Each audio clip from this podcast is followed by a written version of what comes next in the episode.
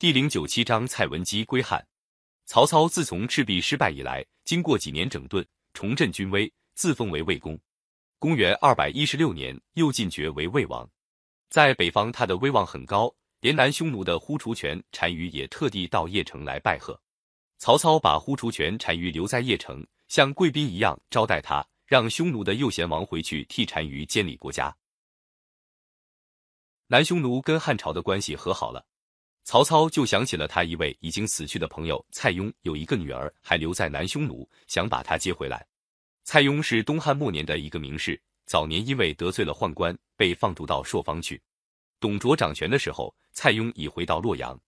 那时候，董卓正想笼络人心，他听到蔡邕名气大，就把他请来，封他做官，对他十分敬重，三天里连升三级。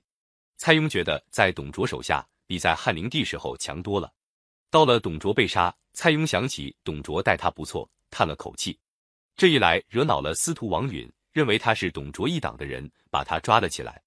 尽管朝廷里有许多大臣都替他说情，王允还是不同意，结果死在监狱里。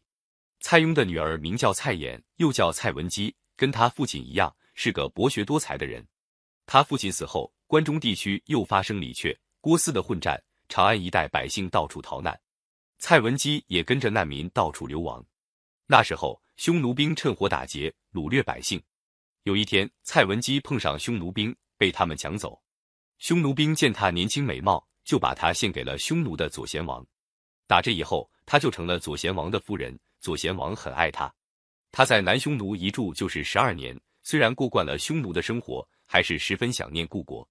这一回，曹操想起了蔡文姬，就派使者带着礼物到南匈奴。把他接回来，左贤王当然舍不得把蔡文姬放走，但是不敢违抗曹操的意志，只好让蔡文姬回去。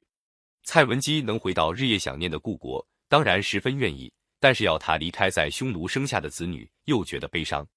在这种矛盾的心情下，他写下了著名诗歌《胡笳十八拍》。蔡文姬到了邺城，曹操看他一个人孤苦伶仃，又把她再嫁给一个屯田都尉董祀。哪知道时隔不久。董嗣犯了法，被曹操的手下人抓了去，判了死罪，眼看快要执行了。蔡文姬急得不得了，连忙跑到魏王府里去求情。正好曹操在举行宴会，朝廷里的一些公卿大臣、名流学士都聚集在魏王府里。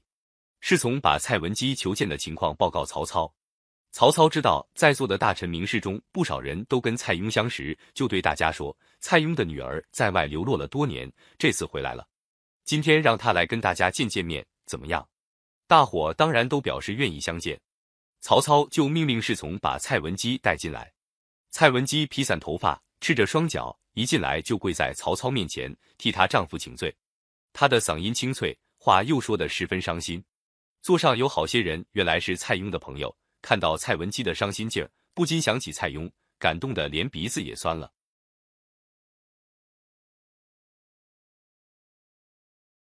曹操听完了他的申诉，说：“你说的情形的确值得同情，但是判罪的文书已经发出去了，有什么办法呢？”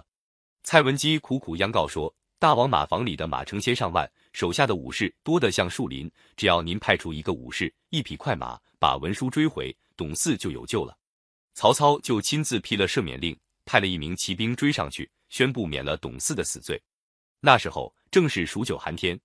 曹操见他穿的单薄，就送给他一顶头巾和一双鞋袜，叫他穿戴起来。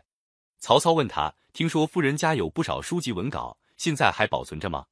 蔡文姬感慨地说：“我父亲生前给我四千多卷书，但是经过大乱，散失的一卷都没留下来。不过我还能背出四百多篇。”曹操听他还能背出那么多，就说：“我想派十个人到夫人家，让他们把你背出来的文章记下，你看怎样？”蔡文姬说：“用不着。”只要大王赏我一些纸笔，我回家就把它写下来。后来，蔡文姬果然把他记住的几百篇文章都默写下来，送给曹操。曹操看了，十分满意。曹操把蔡文姬接回来，在为保存古代文化方面做了一件好事，历史上把文姬归汉传为美谈。